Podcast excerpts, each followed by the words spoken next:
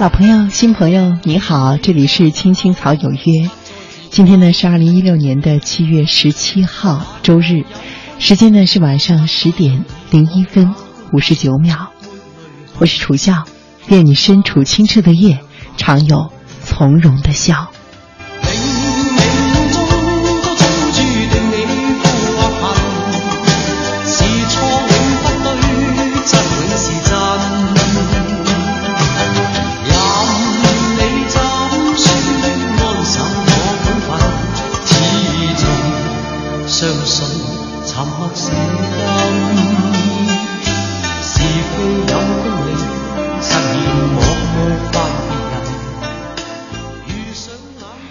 张国荣的《沉默是金》也是一首非常经典和好听的老歌了，希望电波前的你和我一样的喜欢它。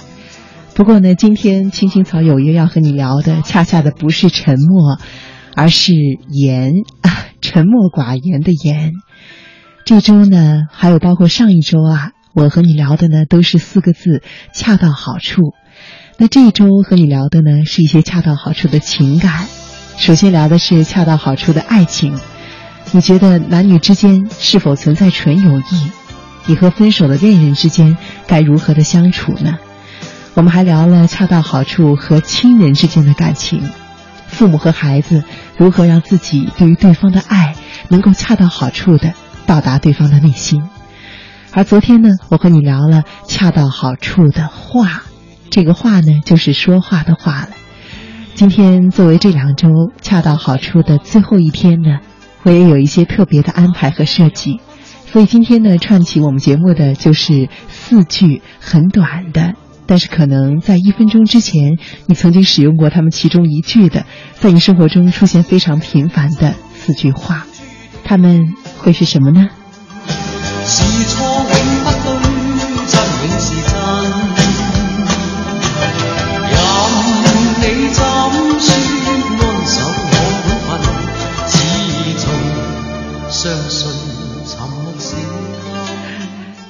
这个时候呢，看到微信上有一位叫做梁宇的朋友啊，你好，你发来一条消息，你说：“楚笑你好，听你的节目有很长时间了，但是今晚呢是第一次参加互动，不知道你是不是能够看到我的消息？”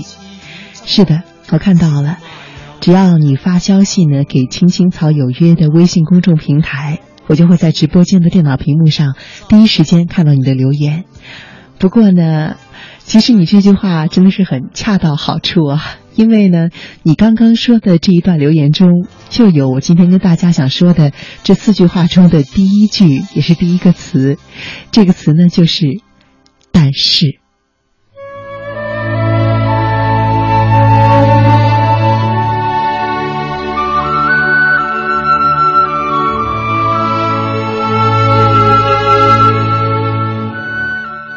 想到梁宇，他说：“楚萧听你节目很长时间，但是今天呢是第一次参加互动。你看，我们生活中说‘但是’就是这么自然而然。而我想现在在分享这篇文章之前，回应他说：‘第一次参加互动不要紧，但是我知道一直都有你的陪伴，谢谢。虽然我看不到你的样子，但是我可以想象，在这样清澈的深夜，你是和我如何处在同一段电波中。”并且我也祝福你能够从我分享的内容中有新知的收获。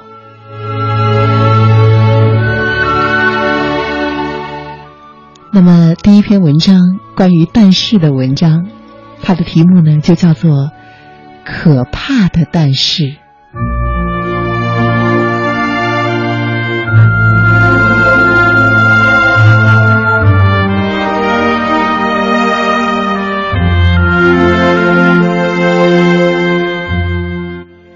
曾经听一位企业家说起自己的一项有趣观察：一个人的沟通能力、协作能力，甚至是朋友的数量，都和他说“但是”的频率成反比。你越爱说“但是”，别人越不喜欢和你沟通，越不喜欢和你合作，也就越不喜欢和你深交。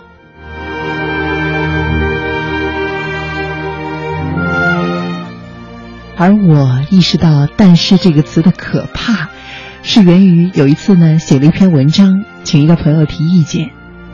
我相信那天自己的态度是谦虚的，他每指出一点，我都说：“哎，你说的太对了，你这想法太棒了。”我不断的恭维着他。可是，毕竟这篇文章是我的得意之作，我确实是深思熟虑了，所以呢，之后就马上紧跟了一个“但是”，然后呢，就开始大谈自己为什么这么写。结果呀。朋友拂袖而去，甩下一句话：“你有那么多但是，其实一处都不想改，那还来问我干嘛呀？”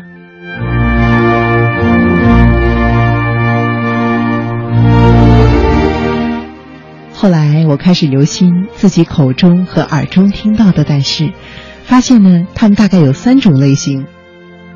第一种啊，是无可奈何的苦衷，比如你对你的领导说。加班到半夜，但是做不完呢。然后呢，你的领导又对他的上级领导说：“我已经催了他好几次了，但是他不做呀。”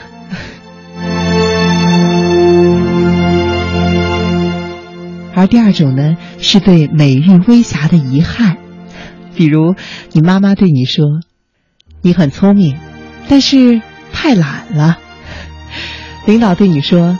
嗯，你做的不错，但是还有地方要改进。你的闺蜜对你说：“你穿衣服越来越好看了，呃，但是如果再瘦一点就更好了。”那么还有一种呢，是对于个人想法的坚持，也就是你说的对，但是我的更对。那前文中。我对于那位请他来帮我修改文章的朋友的做法呢，就是典型的例子了。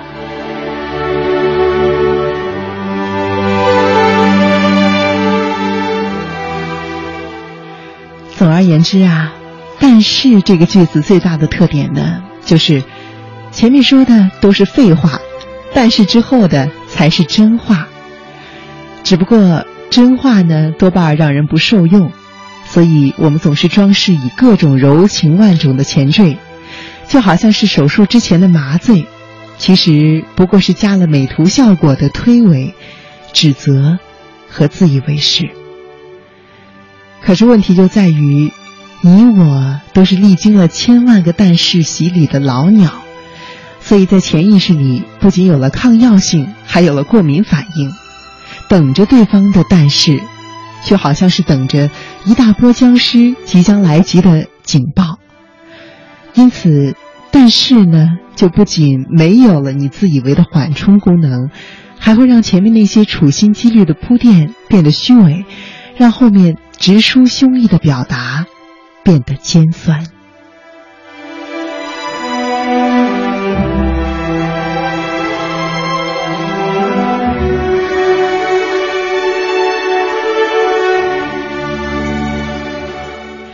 其实有一种最简单的方法，会是什么呢？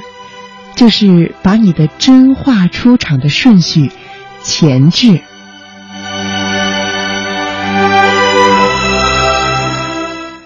因为啊，但是之所以听起来刺耳，在于人们往往把丑话说在后头，而一席话的结尾呢，通常会决定别人对于这一番言论的整体印象。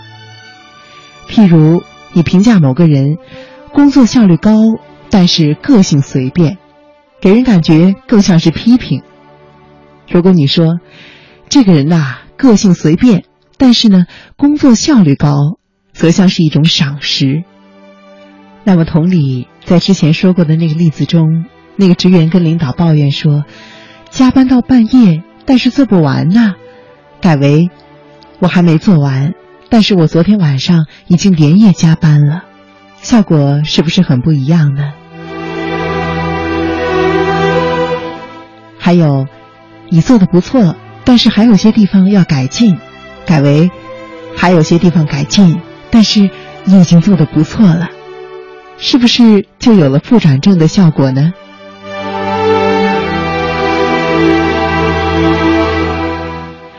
那么，就我的例子而言。如果我先巴拉巴拉的说自己为何这么写，最后说一句，但是你的想法更棒，这样呢，既充分的表达了自己的观点，对方又能够感到被认可，何乐不为呢？那至于要不要照着去改，我只能告诉你，别人的意见永远只是参考。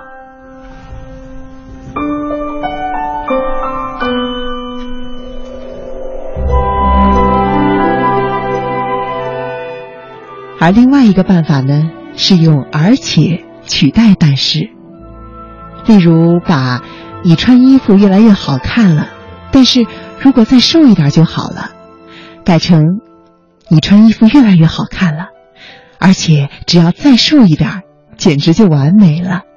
你看，效果是不是又马上不一样了呢？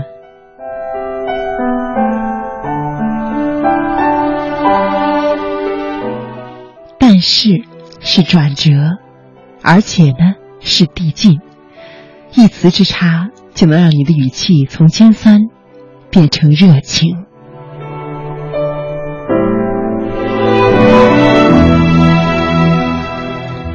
实际上呢，这篇文章到这里已经结束了。不过呢，在这里我突然在想，我想给它加一个结尾。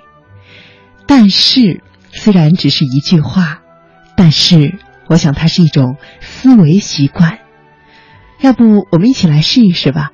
每当你要说一个“但是”，你就把它替换成“而且”。那接下来呢，我们用一首歌的时间来完成这个实验。靠近你身边的那个人，如果你只是一个人，对我说也可以。你试着说一句话，然后把“但是”替换成“而且”。我们来看一看，就在这短暂的时间里。你的生活会发生怎样立刻的改变呢？我在电波这头守着电脑，希望看到你第一时间发来的消息。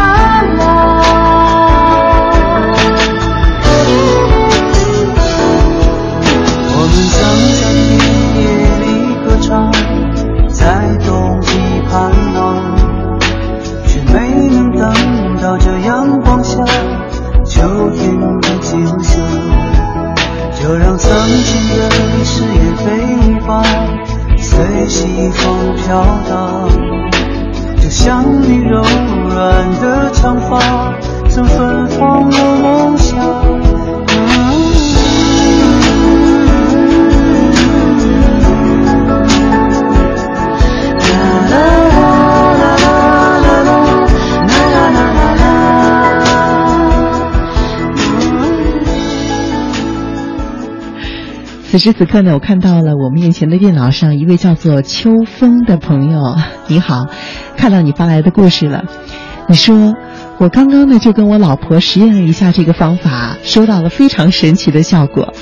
这句话呢就是我对他说：“老婆啊，今天晚上的饭做的真好吃，而且明天如果少放一点盐就更完美了。”嘿。其实啊，我心里是想说，今天这饭做的真的是有点咸呐。你说啊，可是我的老婆一听这句话呢，就笑逐颜开，开心的问我说：“那明天想吃什么呢？”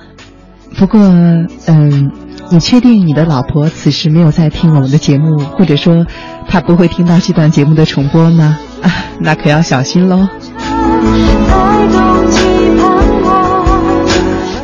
不过呢，这位叫做秋风的朋友啊，感谢你的故事，也让我呢突然有一些启发。